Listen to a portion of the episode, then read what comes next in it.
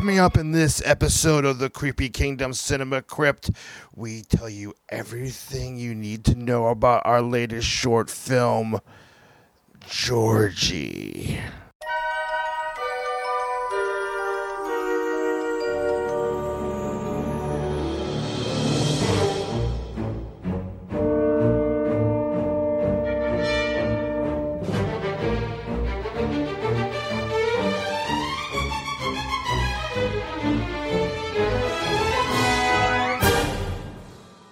Greetings and welcome to the Creepy Kingdom Cinema Crypt.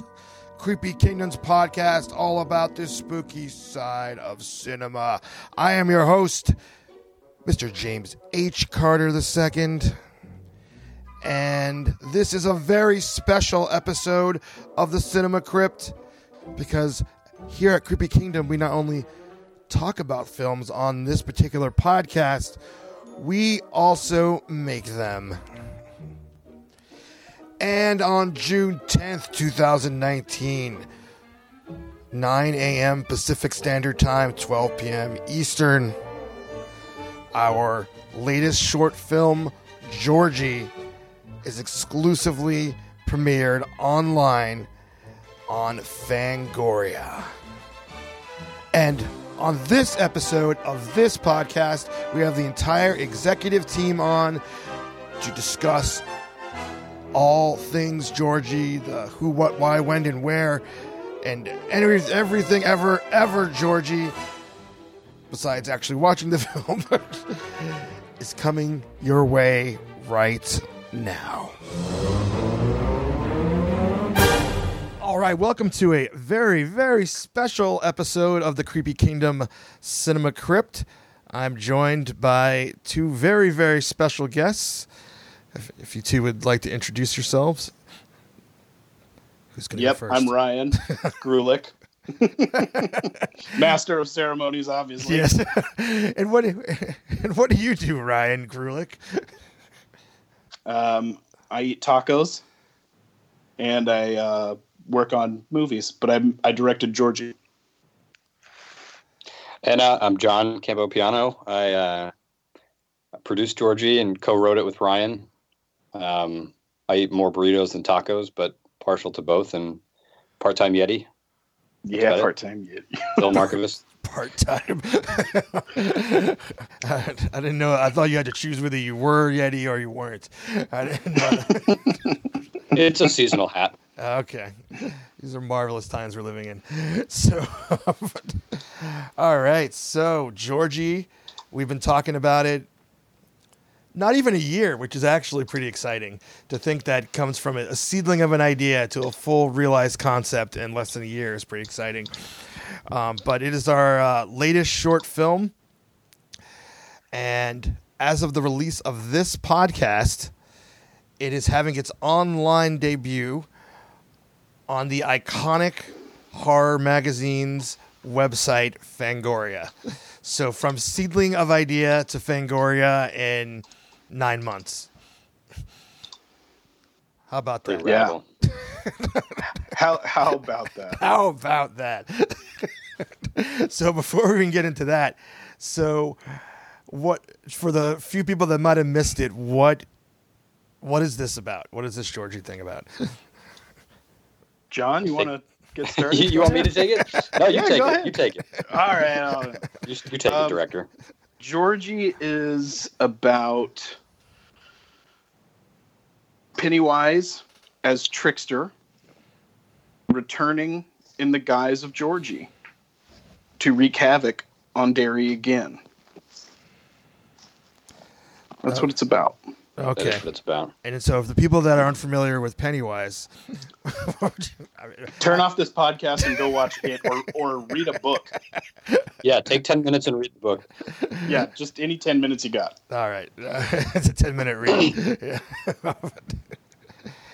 So, so um, what what was the inspiration to have this different take on on it? Um, I think for John and I both, and he can add on whatever he wants, but I think that essentially the the opportunity arose from meeting Tony Dakota, who played Georgie in, alongside Tim Curry in the miniseries we all know and love. And then the um, development of the story was fairly organic, but the real question was there, what can you do with this, right? Because how do you bring people back from the dead? And um, it was just very, I wouldn't say challenging to come up with the concept because it just kind of flew out, but the um, the idea of what not to do. There were so many ideas of what not to do with this, like you know, make it a comedy, try to actually you know tie it in from you know him returning from the grave, that kind of stuff. So that to me, it was it was um, it was fairly organic to go with this sort of fever dream psychedelia, and the initial noodlings are fairly close to what landed on the final cut. Yeah, I mean, I think you know the challenge, or maybe it wasn't a challenge. Maybe it helped give us some direction. Is that you know if you're familiar with the book or the miniseries or the new film, you you know you're aware of what happens to the character of Georgie, and so um, th- there's nothing really ambiguous about that. And I think that was you know we initially got a little bit of pushback from some fans that sort of said, well, how can he return? He's dead. And you know Ryan and I sort of had to like bite our lips and say, well, just wait and see, and the story will make sense and it'll reveal itself to you. Um, and so um, I think what we ended up going with really felt like really the only way to do it in a serious way. I mean, you could have made it a musical. We could have done it in all kind. You know, you could have gotten silly with it. Um, but it seemed like you know we wanted it to be dark. We wanted it to be serious. Um, Tony was into the idea of it being dark and being serious, um, and it just felt like the only way to go. Really. Where has my arm gone? Right. See, we could have done that. I mean, it could have been a we could have had a barbershop quartet. Um, Barbershop I just- I like- I like riffing. I like because his sarcasm actually translates to pictures in my head, and then I'm like, "Where has my arm gone?" you know, Tony really brought his chops, man. I think he could have done that, but I just did. You know, I wasn't in the cards this time. no, not this time. But I, I totally agree. I, I think that there's a few layers of unpacking the idea of why I do this, and I find myself repeating this statement a lot. But in the end, and I, I wasn't necessarily consciously aware of it while we were doing it, but in hindsight, what I really see this as is expanding the king mythos very similarly to what writers did even during uh, with with H.P. Lovecraft, even during his life. So he was a living author when other authors started spinning off of, of his mythos and developing stories around those characters and those scenes and those settings. Um, and then after he died, obviously it became this, you know, overwhelmingly large genre, really. Mhm. And I think that we, for whatever reason, were basically we're doing that with. It wasn't conscious, but now I see that we did it, and it's um, it's really interesting because, you know, I think 60, 70, 100 years from now, you'll still see people paying homage to Stephen King by entwining those some of those characters and those nods and those stories. Um, I think it kind of transcends fan film and goes into that sort of realm um, with the way we did it and what its intention was. Um, but I'm still fine with it being called a fan film. But when it comes back to the fans, I think that that pushback that John was mentioning was probably, and rightfully so, more around don't you dare damage these characters or this story that I really like so much. And I hope that we didn't do that. And initial feedback has been that we didn't. Um, and maybe, you know, I mean, maybe most people will come out feeling that way. And for me, that's a win because it is something that you could easily do. You could easily just like uh, one of the initial conversations of what not to do was to have uh, Tony come home for Thanksgiving dinner and just be like, "Hey, I'm back, guys." You know, and and like a sitcom.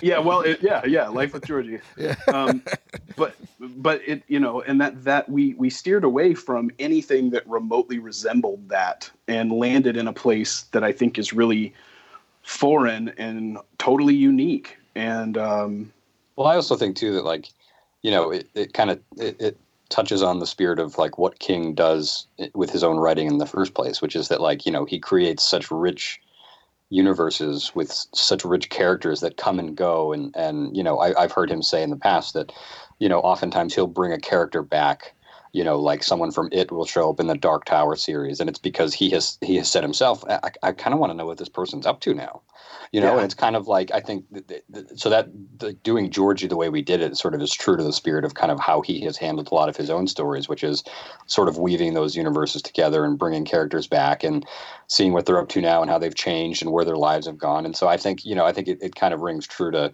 to some of his style, um, you know, with how we did Georgie. Absolutely. And again, you know, it, with horror fiction, American horror fiction, in my opinion, all roads lead to Lovecraft. And again, that's a very like Lovecraftian worldview to have as a writer. And um, I think that he's unique, King's unique exactly for that reason. What happened to this character? And I've heard him say that too. And I, I think that that we give a little glimpse into that here in our own way.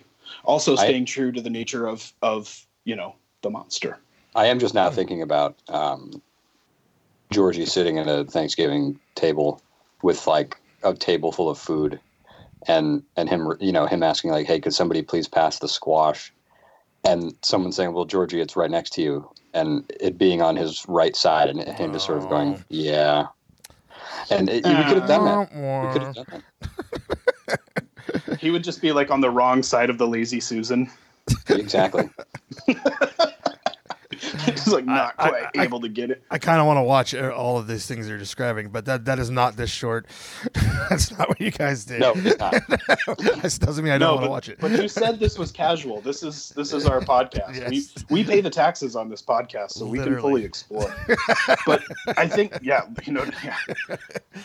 TMI. But yeah, I think I, I think what was interesting to me really about telling the story of Georgie is how you could also really tell the story of Sharon Denbrough, who features in the film as a character, and what the relationship with the grief of losing a child would be, which is another heavy king trope, you know, from Pet Sematary, and it, it plays in this book too, obviously. But he's he's really kind of like talked about that a lot, and I, I wanted to zero in on that. And then, you know, to me, Bob Gray, Pennywise the Clown, whatever. I mean, whatever name you give the trickster, um, he's also a boggart, you know, where he takes the shape of what you fear, that kind of thing. Um, and all of those like trickster components of that character have always been really fascinating to me. It wasn't until later adulthood and taking, you know, comparative religion classes and studying mythology that I was really able to contextualize the trickster and, and what value it had in storytelling. And I think that Pennywise is crafted so expertly as the trickster and like like that boggart kind of feel um, that I just I, I love that about this character, and I really wanted to do something with Pennywise because it's so like um, ambitious or maybe like naive to even assume that we could touch the character. Well, and there's a creative freedom too. I mean, you know, Pennywise Yeah. could be anything. You know, Yeah, I mean, he, you know, there's there are references to Jaws in the book. I mean, he, he could literally be whatever your fear is. You're afraid of sharks, or you know, I mean, it's so in that way you have a blank landscape, and you can just there are no. I mean, there are rules, but there are not rules, and you can just kind of go with it. Um, and so that's that's pretty liberating from a creative standpoint. You know, It really is, and then it's also very intimidating from a no budget filmmaking standpoint. right?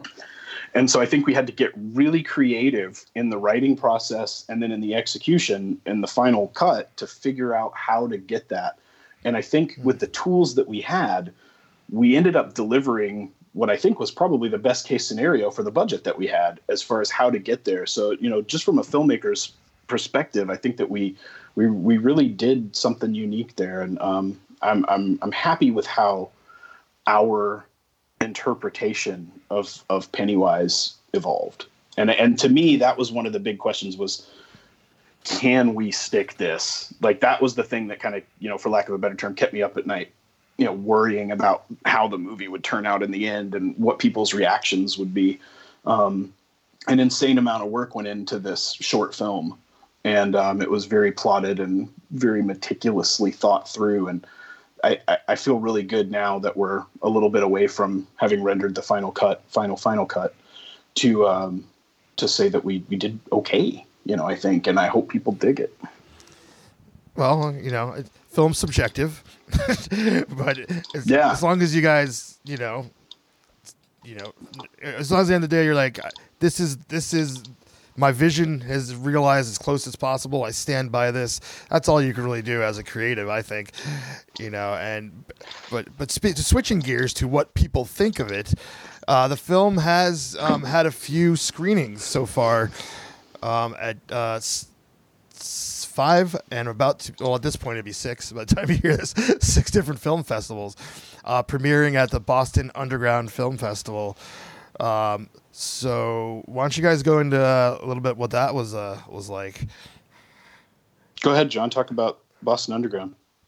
Uh, I mean, Boston Underground was great. I mean, you know, for me, obviously, I'm from the Boston area. For those who don't know, which is probably everybody. Um, so I had a lot of friends and colleagues and stuff there, and um, I think you know, over the years, I've sort of developed more of a reputation of, of being someone that's more in the documentary world, and so I think to have some kind of narrative fiction uh, presented was sort of different for people, and they probably weren't quite sure what to expect. But um, eh, you know, the the feedback so far has been positive. Um, I haven't really heard much from the other festivals that it's played at, but um, in terms of Boston, um, you know, people were impressed with what we were able to do. Um, you know, given a small budget and given that there was almost no dialogue. Um, they they thought it was you know very well done and and um, you know they thought it was spooky and the atmosphere you know everything they said to us was kind of what we were shooting for. Um, and uh, so, you know, it's been rewarding in that way. Um, I think the big test will be, um, you know, once it's sort of released to the to the world via Fangoria, and, and we see, you know, especially with like a lot of the Stephen King purists and and the diehard constant readers and all those folks have to say about it. I think that'll be the kind of the true test. Um, but I mean, sort of touching on what you were just saying before, James, that like just really quickly, you know, I think and especially for anybody that's listening that that you know whether you write articles or you make films or you whatever you know regardless of the feedback um, or regardless of whether you you know captured your ultimate vision on screen or not you know there's something to be said of, for finishing a project. And i think that that you know whoever you are whatever you're working on whatever sort of artistic medium you're in you know I think having the ideas is really not the hard part. It's sort of like figuring out how to do it and then taking it to the finish line and doing it and making a thing and being, you know, and that's the hard part. And so I'm I'm proud of that. I'm proud of what we did and what's on the screen, but you know, I'm also proud that we were able to finish it. And I think anybody that's making something should should feel that way. You know, to you know, seeing it through and and um, so for me, that's a big takeaway. But in terms of feedback, mm-hmm. it's been good so far. In Boston, I learned how to say Harvard. Yeah, there's definitely regionalisms that we, you know, introduce Ryan to. Um, we don't like our R's around here. Um, but yeah, yeah, it's been good so far. I'm resisting yeah, I, continuing I, the accent. At, I was going to say something, but well, you know, it was interesting. While we're diver- diverging from the path here, it was interesting to me as a Texan with no accent to go hmm.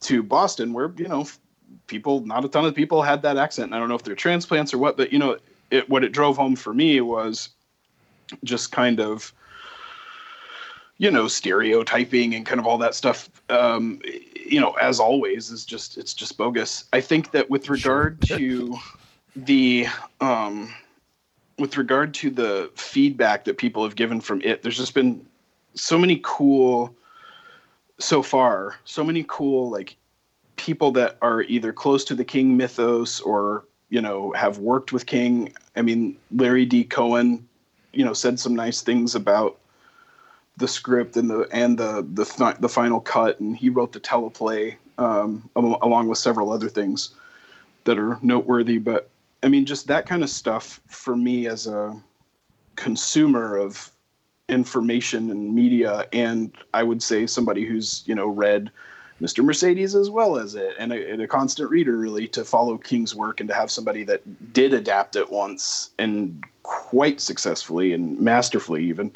um, to even get any feedback like that. I mean, that was pretty cool. And then um, I think the ultimate feedback for me thus far with regard to like the Fangoria stuff is the fact that they were willing to, you know, put their name behind it and get it out there for people to watch. That that to me says a lot. And and yeah. so that that was kind of the thing that I was most impressed with so far through the process was just kind of hearing from some of the industry people that have been close to this stuff um, saying nice things, and then to have Fangoria ultimately come in and get involved was just Mm-hmm. mind blowing. Well, let's talk about our pals at Fangoria a little bit and what and and, and dive down that hole a little bit more because uh, that's something that um, you know just just to be involved with Fangoria, the like the oldest running horror publication of all time.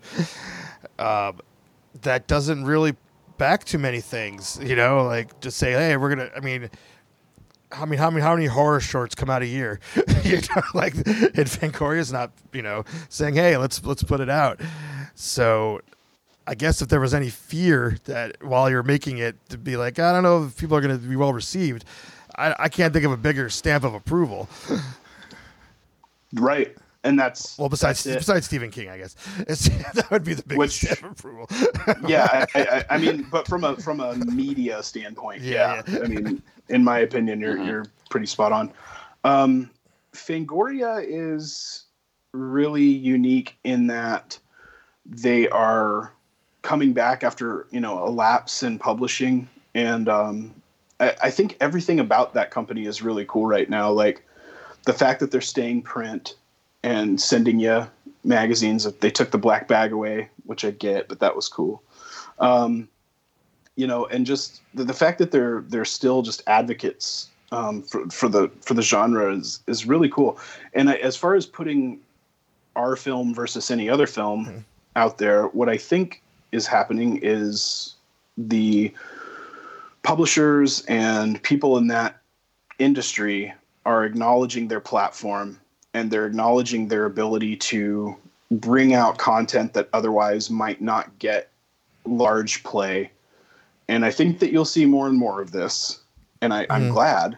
For sure. And I would also say to, um, you know, other filmmakers, you know, reach out to publications, reach out to, you know, social media influencers in a given genre or, you know, space that you're trying to play in and try to try to build those connections and and have them, you know, participate in the process. Content is king. So at the end of the day, you know, people want to put things out there and if it has the merit, then it makes sense. And I, I, I really like the possibility of groups like Fangoria and other people in that space in, in horror specifically, you know, helping independent filmmakers to get a larger audience. I think that's really cool. For sure. And John, do you want to kind of expand on your thoughts on uh, being involved with Fangoria on this one?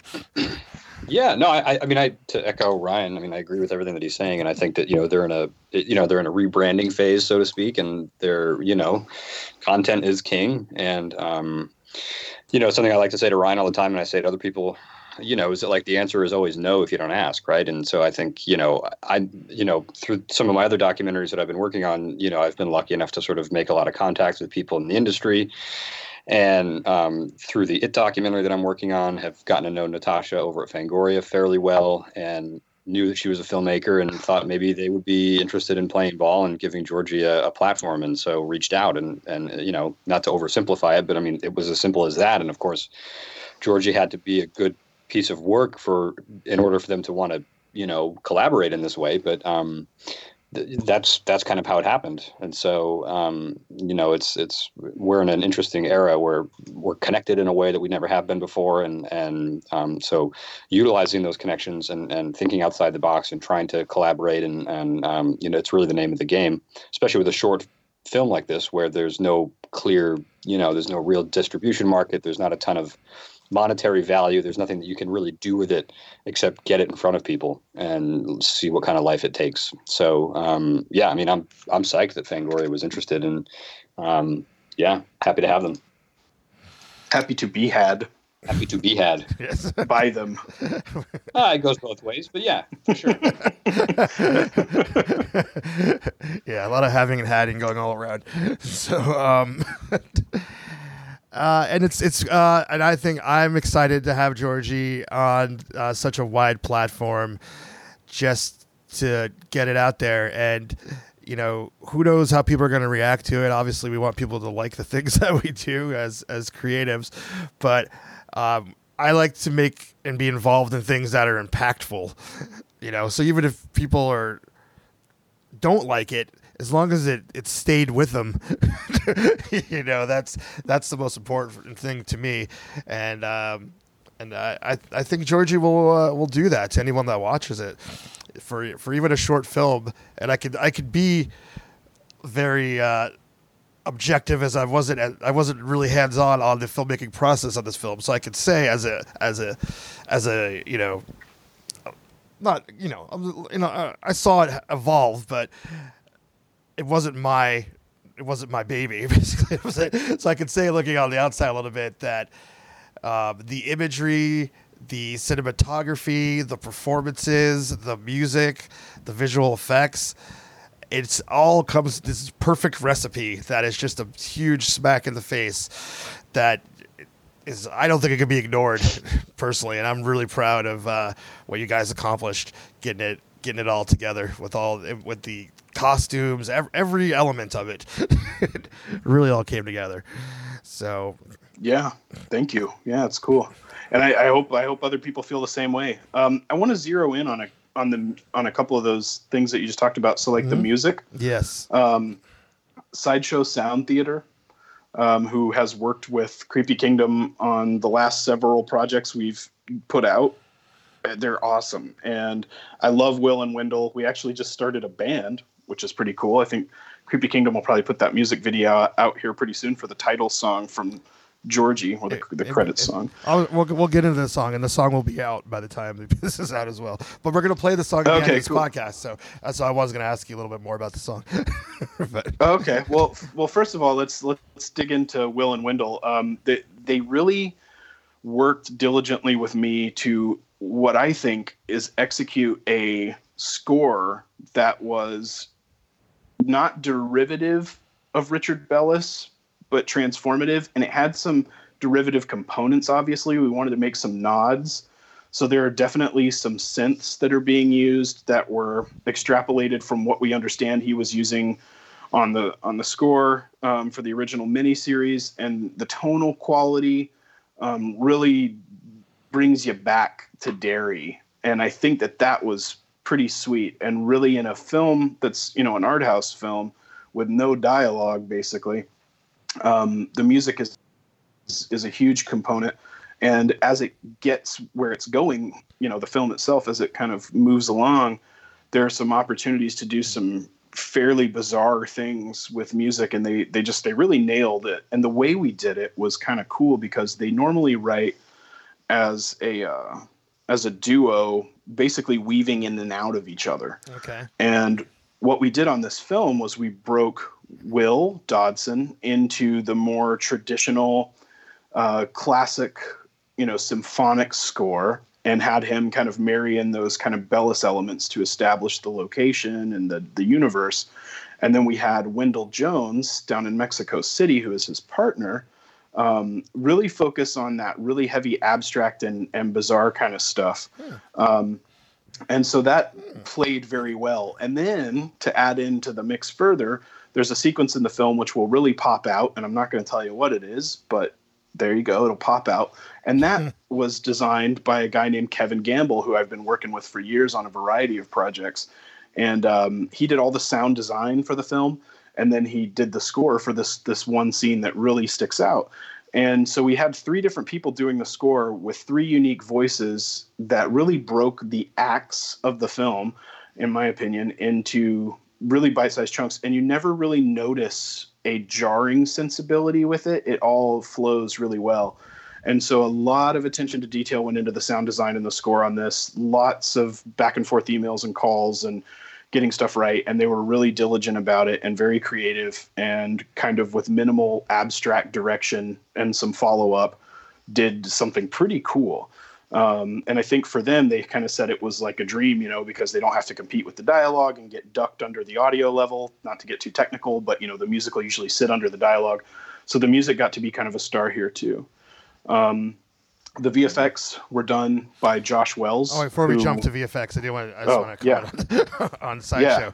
Yeah. Um, so, so, I think that they're incredible. I've been loving working with them. I've said this on other podcasts. Yeah. Other people might have, if you haven't heard, uh, you know, they scored Foolish Mortals, which was an incredible experience for me working with them because I well, basically, I gave them one note, and I said I wanted the opening theme to be reminiscent of Tales from the Crypt.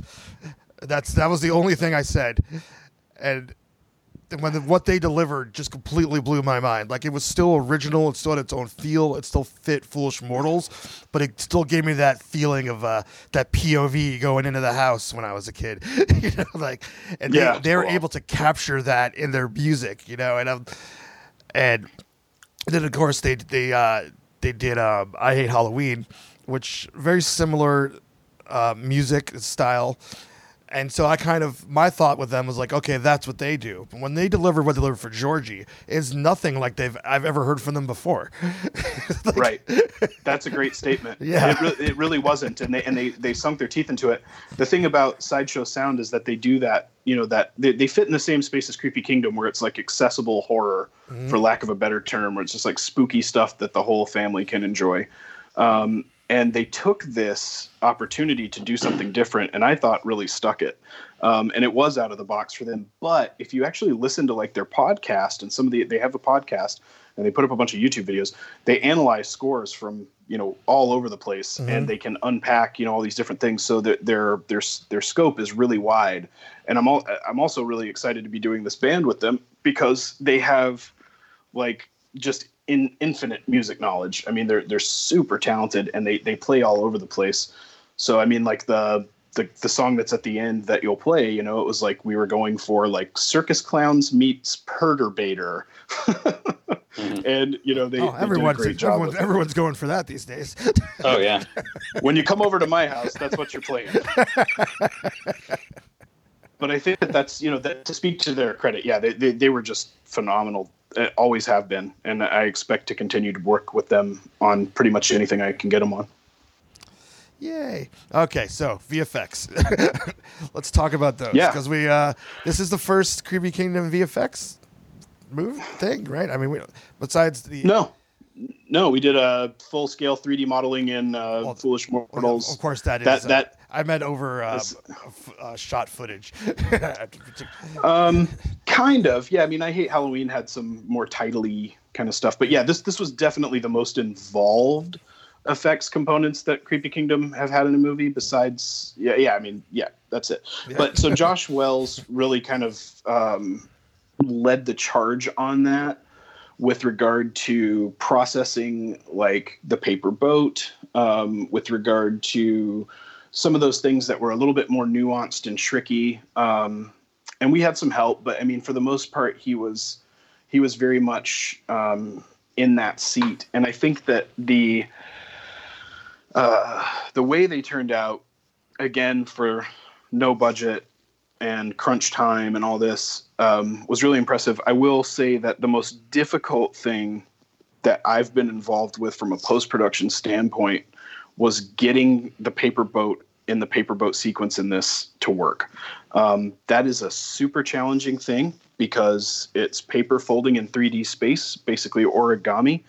And there's a couple of manipulations towards the end of making a paper boat by hand that to recreate in the 3D space was really difficult to get right. Um, but in the end, it turned out fantastic. I like the textures.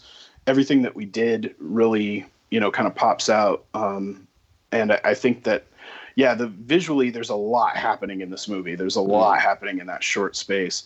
Um, and then also, you know, we we had another artist and, and VFX guy working on the short called Justice Biggart. Um, he did the the sequence that will pop out and blow your mind. Um, he Oh, did say, that Say his name alone. again. It, it uh it- Justice Biggart. There we go, B. I G G A R T. Um, and he is he's responsible for this one scene in the film that everybody's going to like, I think. Um, and he he turned it around uh, about 30 days, you know, working kind of straight on it. Um, and it was really impactful, and he he did a great job. Um, and I think that that piece really complemented the film insanely well. Um, other notable people on this would be uh, DP Asher Vast, who uh, I, I work with quite a bit um, on commercial film too, and he's uh, he's great. It's a great partnership. Um, You know, he doesn't direct on top of you. He lets you get the shot the way you want it and gives you the time, buys you the time. Um, also buying me time was Coral Untalan, who was the assistant director um, for the short, and I work with her on a bunch of different things. And she's, you know, it, what what it came down to in the end with the crew was everybody was in it for the long haul. We shot the interiors, 26 hour shoot total, I think, and um, straight. Wow. And so we really had to take the time to meticulously kind of craft the images and stuff. And Wait, wait. This with is, I was say, this is, let's think about. It. You said 26 hours straight. correct, Wow. Yeah, we Let's- did- Let's take we a did beat and people. take that in. Yeah, I don't know. So let's take Yeah. a beat and take that in. yeah, man, yeah, it was Wow. it was pretty wild. Um, but um, yeah, th- those folks buying us time to get it right and not rushing the process. That's it's such a huge component of how you get good images and how you tell good stories with a camera is taking the time to get it right. And uh, the actors, you know, they were great, of course. Uh, also on the they, they they make it happen, but also on the crew was Amelia Zabrak, and she did the uh, prosthetic and makeup. Um, and she worked really hard in pre-production with me.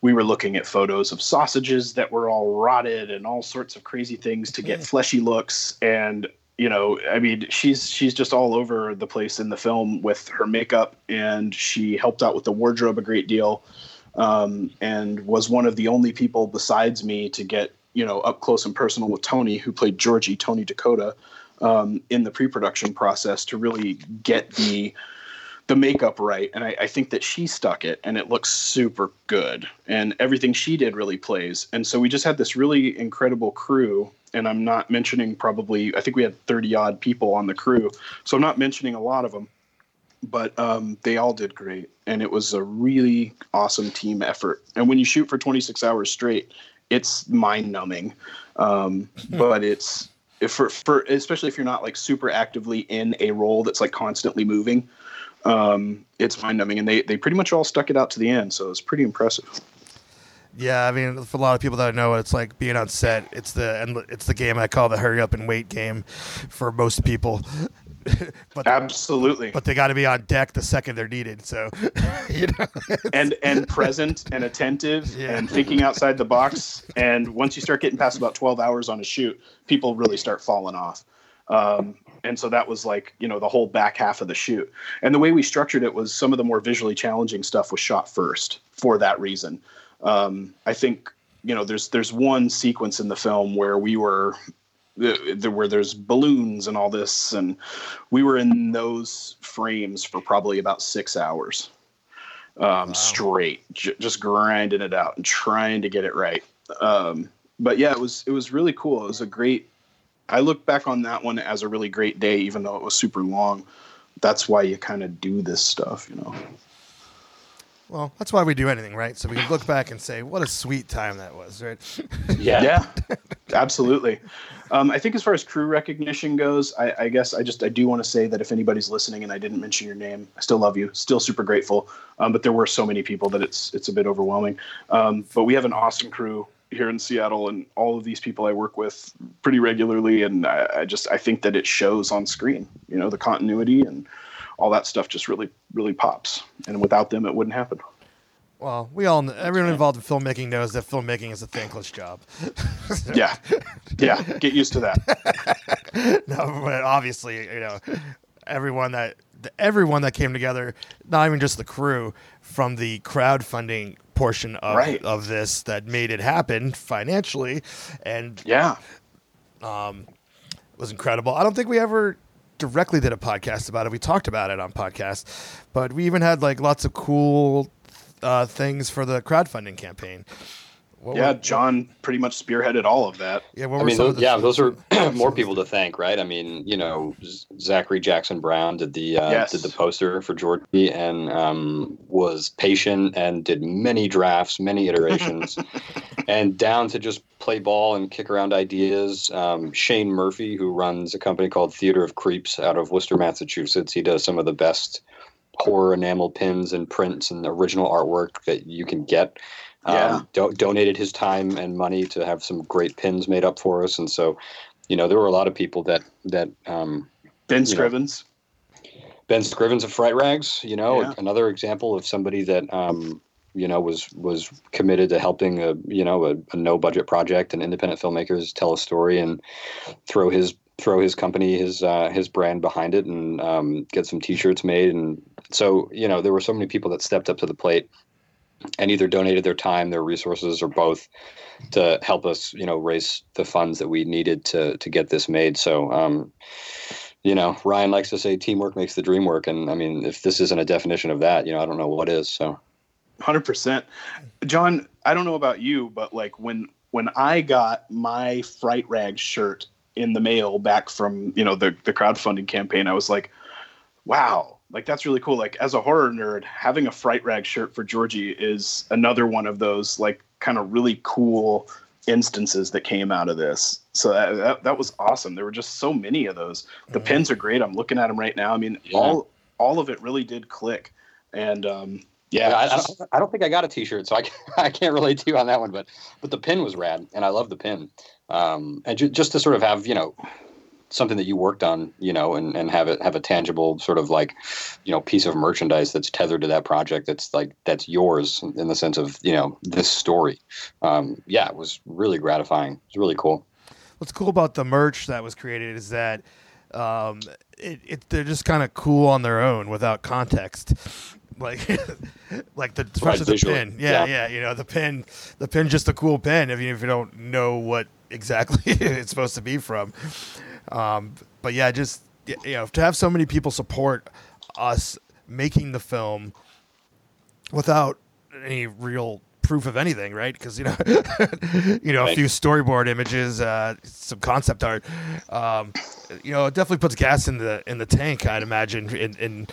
And, and wanting to deliver something for the people that believed in you early on and supported, especially the the the backers, particularly, who are just blindly, you know, contributing just because they're excited about the idea.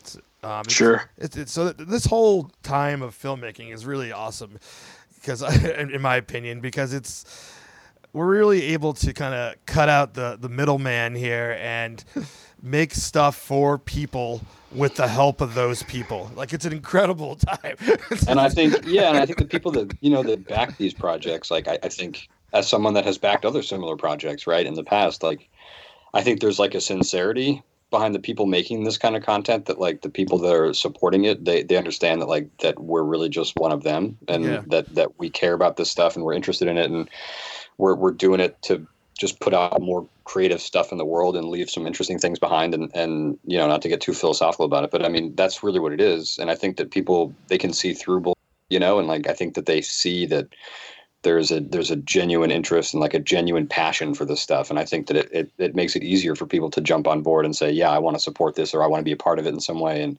um, i definitely felt that way to a large extent with georgie Yeah, absolutely, absolutely. It, it, it was. It's always cool when you do these crowdfunding things to see people get engaged, um, and you just hope that you can fulfill their needs the way you're supposed to, and do all that stuff because you're not a shipping warehouse. You're a filmmaker, and so you want to make Yeah. sure that you know those those things are done well and it, it- but the the fact that people rally behind things in an age where there's so much saturation and Mhm. people vying for their attention and dollars and bandwidth it's it's like super humbling you know and I, I i feel the same as john like you know as somebody that plays with you know trying to support other artists it's um i'm sure a lot of the people that that played on this were you know other artists so thanks to them yeah. for making it happen. For sure. Uh, so one other element we haven't dove, do, diving doven is that a new word? Doved. we haven't doved in? Doved, yeah. is uh, i like doived. we haven't dived in yet. Is uh, is uh, the per- the performances of the actors oh those guys. film. Yeah, yeah. So why don't we talk a little bit about as we run uh, around home base here? Um, you know what the uh, intention was before, and and uh, and you know how and how it turned out. I guess from from your guys' perspective. john what are your, what are Well, thoughts I guess I'll just say that you know I think, I think because we did for Meredith's part, Sharon Denbrough, you know, we we did more of a traditional casting call, and so Ryan and I got to see, you know, some some tapes from her, and and and so I think we kind of knew more or less what we were going to get from Meredith. I mean, I'm just speaking for myself here. Ryan may disagree. In terms of Tony, um, you know, it was a little bit more of a question mark. You know, he hadn't really, with the exception of doing the interview for the documentary, which was really just a straightforward talking head interview. You know, he hadn't really acted or been particularly physical, especially on camera, in you know quarter of a century. So I think we were not quite sure what he was going to deliver, um, and he had expressed some nervousness prior both to the interview for the documentary and also shooting Georgie, and so it was kind of a question mark um, to say the least. And mm. you know he, but he just he nailed it. He just brought it um, 100%, and um, so it was a pleasant surprise. But it was you know, somewhat of a surprise. Um, so, uh, Ryan, and you know, whatever you want to add to that. Yeah, I think the cool thing about this, with regard to Tony, was that he had this anxiety about a few things. I think you know, getting back on camera was an anxiety for him. Um, he has a great deal of mental toughness as a person, um, and the anxiety didn't overwhelm him and he did just literally like bring it i think that's a great way to say it. Mm-hmm. um, and it was very cool as a director to work with someone who was so present. Um, and you could tell that he had training as a child actor. And it was almost like riding a bike i guess for him you know. And the um, the scenes where he had to you know basically hit marks replicate and duplicate movements because it was so physical because we weren't letting him lean on dialogue as a crutch. He never speaks in the film. Um, he was able to set and reset positions and hit marks pretty effortlessly and it was really interesting to watch that. And i think that um, he just he he has he has chops and and hopefully we get to see him in more things as time goes on. Uh, but but I, I feel like um, he definitely brought it. Working with Ben Heller, who is I think we just keep saying this every time we talk about Ben. He's like the world's greatest human. Um, he really is. He's just the nicest person, the most professional person, sincere. There's so much right about that guy. Um, having him come out and and shoot was um, was really special and uh, got to know him and and just have him in our lives. I think is really it's a really cool treat. He's a nice dude. And um, well, for, then for, Meredith. Also, before you run, go ahead. For people that don't know who Ben Heller is, if I should yeah. elaborate a little bit. oh yeah, so Ben played Stan Uris in the 1990 miniseries Child Stan Uris, um, who I think you know in a lot of ways had a, a really emotional and diverse role as as a child actor, that was a pretty emotional and diverse role. You know, mm-hmm. there there was a lot going on with Stan's character. It's funny because now knowing him, and I I rewatched the the miniseries not too long ago, and I I really realized that like he he had a great deal of range as a kid, and he still does as an adult. Um, he's very humble. He's very quiet, but he he really yeah, he really has a lot of range. So I, I think that um, that was a pretty, it was just a pretty cool experience to work with him and um, I think you may see more in the future. But I think that with Meredith, um, Meredith was for me. Meredith was um, one of those castings where it was like she's not a bit player because in a lot of ways I feel like this story, this this you know art house film is one of those things where you can tie a meaning to it however you like. One of the meanings or associations that I've given to this story is the relationship that parents have with their children. And in mm-hmm. particular, the way mothers disassociate from you know the child and and there is some slight like Oedipal connotations to this movie as well but for her um, i was really convinced that she would be able to deliver a good performance in a genre film because I'd seen her in other genre films. She was in a movie called Beloved Beast that is pretty interesting. Was also shot here in Seattle, feature length, like crazy feature length. Hmm. Um, hmm. Which, if, if you haven't seen it, might worth be worth checking out. Um, she had a great role in that, and so I knew her from other stuff. And when she sent in her tape, her first tape, we were kind of like, yeah, yeah, I see it. And then we asked her to send in a second tape. And when she sent in the second tape with very basic direction via email and a phone call, she nailed it. And it was just like, okay, she's going to be able to do this. And there were so many instances on set with Meredith where she would tie in she was very method and she would like go and hang out and really you know try to get into character and then come on come in and shoot her scenes we were also shooting in her house by the way so kudos to her for allowing that to even happen um, but she uh yeah she she really nailed the stressed physicality of that look and you know the idea that your you know vis- a vision of your deceased child is is back in your space. It's not easy to sell. Um, it could easily look cheesy and and be ruined. And um, she took direction very well and um, kind of got ran over the coals and a lot of her stuff on the interiors was shot towards the end of that 26 hour day. Ooh. so by the end by the end of it it was like a little kubrick kind of method where she was just beaten up and you know emotion emotionally there because she's an actor and I- i think she played really well too. Um, and obviously she doesn't have the it connection that the other two guys have but i, I, I think she stands on her own you know? I think, I think she Absolutely. really, yeah i think she really works well in the movie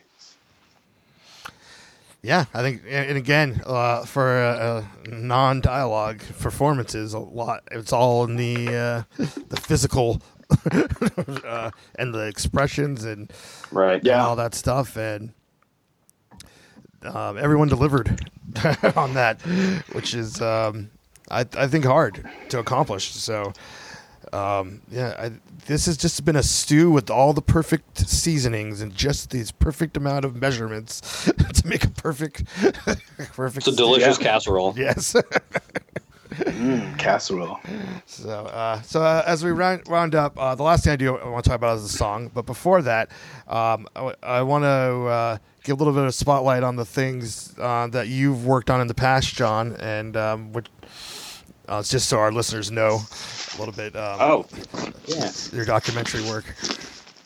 Yeah. So I well, my first my first documentary was about um, Stephen King's Pet Sematary. It's called Unearthed and Untold, and um, was an indie doc that came out in 2017 uh, via Terror Films digitally, and uh, Synapse Films put it out on Blu-ray. Uh, you can find it on iTunes and Amazon and all that good stuff. Um, and we're now in post production on our latest documentary about Stephen King's It called Pennywise: The Story of It, and uh, we dropped an extended trailer back in February for that, and that'll be out later this year. Um, yeah, those are the two major things. Yeah. Well, those are some pretty big things. So right on.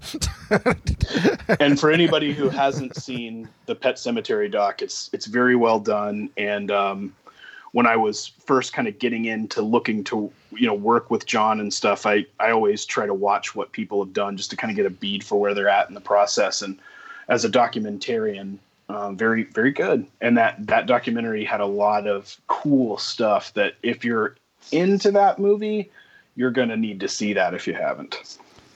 No, yeah. Thanks, man. Yeah, we were. You know, that was a two man project, and um, it was.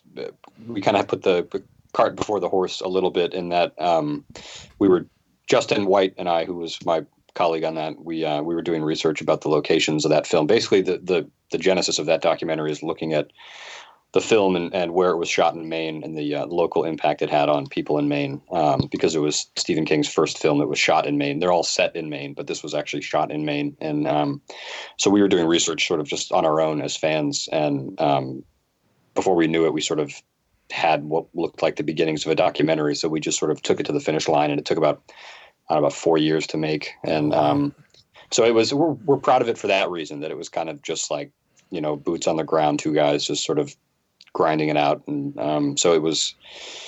Again, kind of speaking back to what I was saying earlier, sort of we were just glad that it got finished uh, at all um, because there were so many opportunities for it to not get finished or to just sort of give up and um, be done with it. But um, yeah, we're proud of that one, and um, so we'll see. how yeah, I really, I really love it. Yeah, Pennywise is going to be amazing, and just even being able to play a small part in helping that thing happen with the shoot here in Seattle, it was pretty.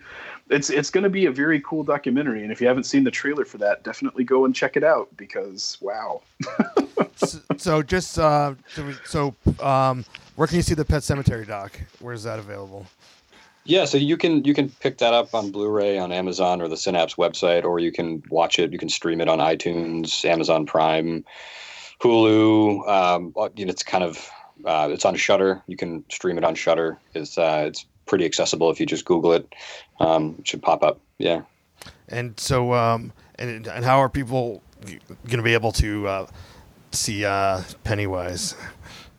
Yeah, so the Pennywise one, um, it'll be we'll have a Blu-ray release as well. We're still looking into sort of more larger distribution. We've got our Blu-ray and DVD uh, fulfillment that we're we'll owe you know the the backers to the Indiegogo. Um, but after that, you know, we plan on making it available digitally and and um, you know home video as well and Blu-ray DVD. Um, so yeah, we'll be sure to promote that once once we know. We'll have pre-orders available for that probably later this summer. Um, and like I said, it'll it'll be out into the world before the uh, the end of the year. So.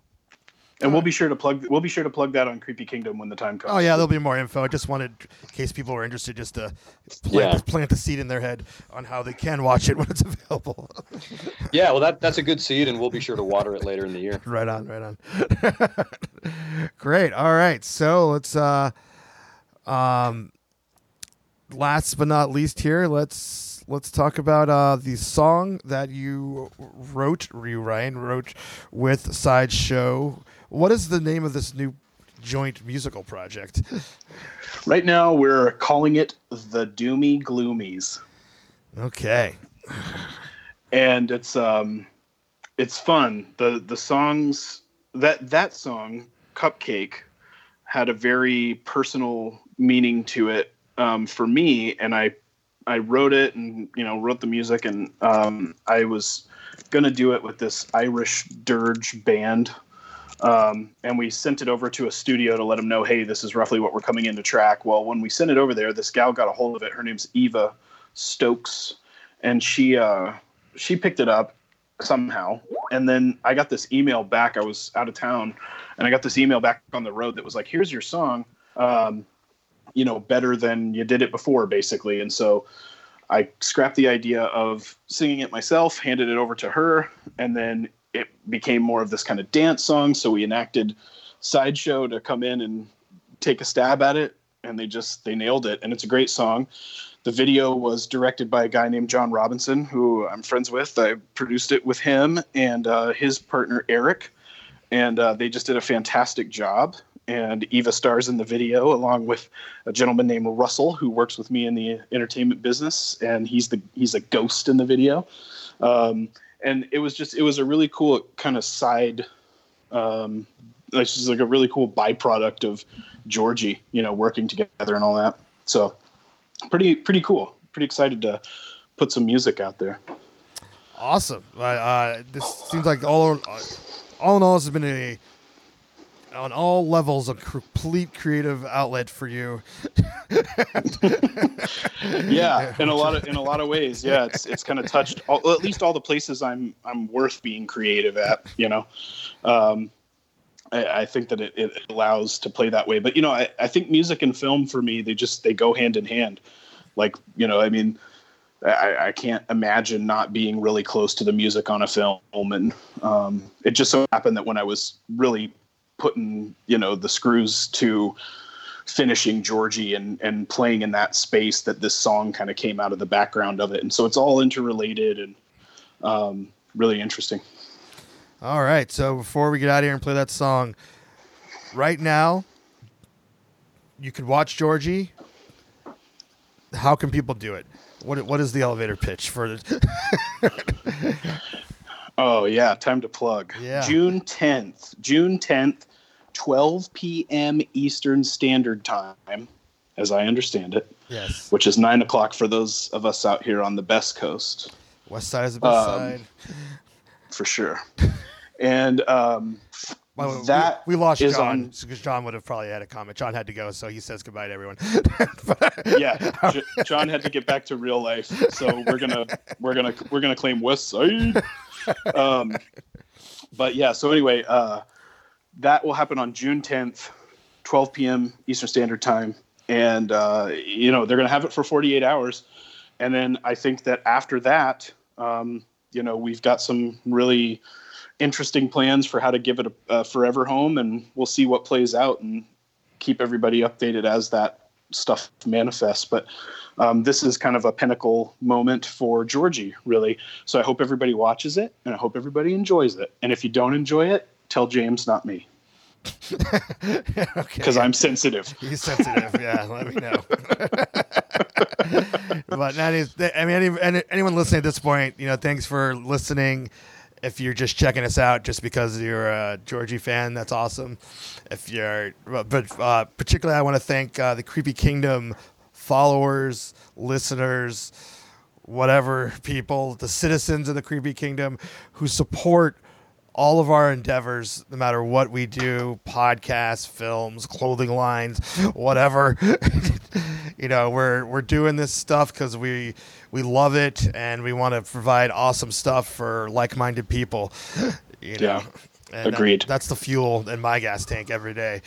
so, so I'm very excited to the to you know to get Georgie out there. And the fact, this that this was seedling of idea hit entered your brain less than a year ago, and now here we are. is very it's, it's exciting.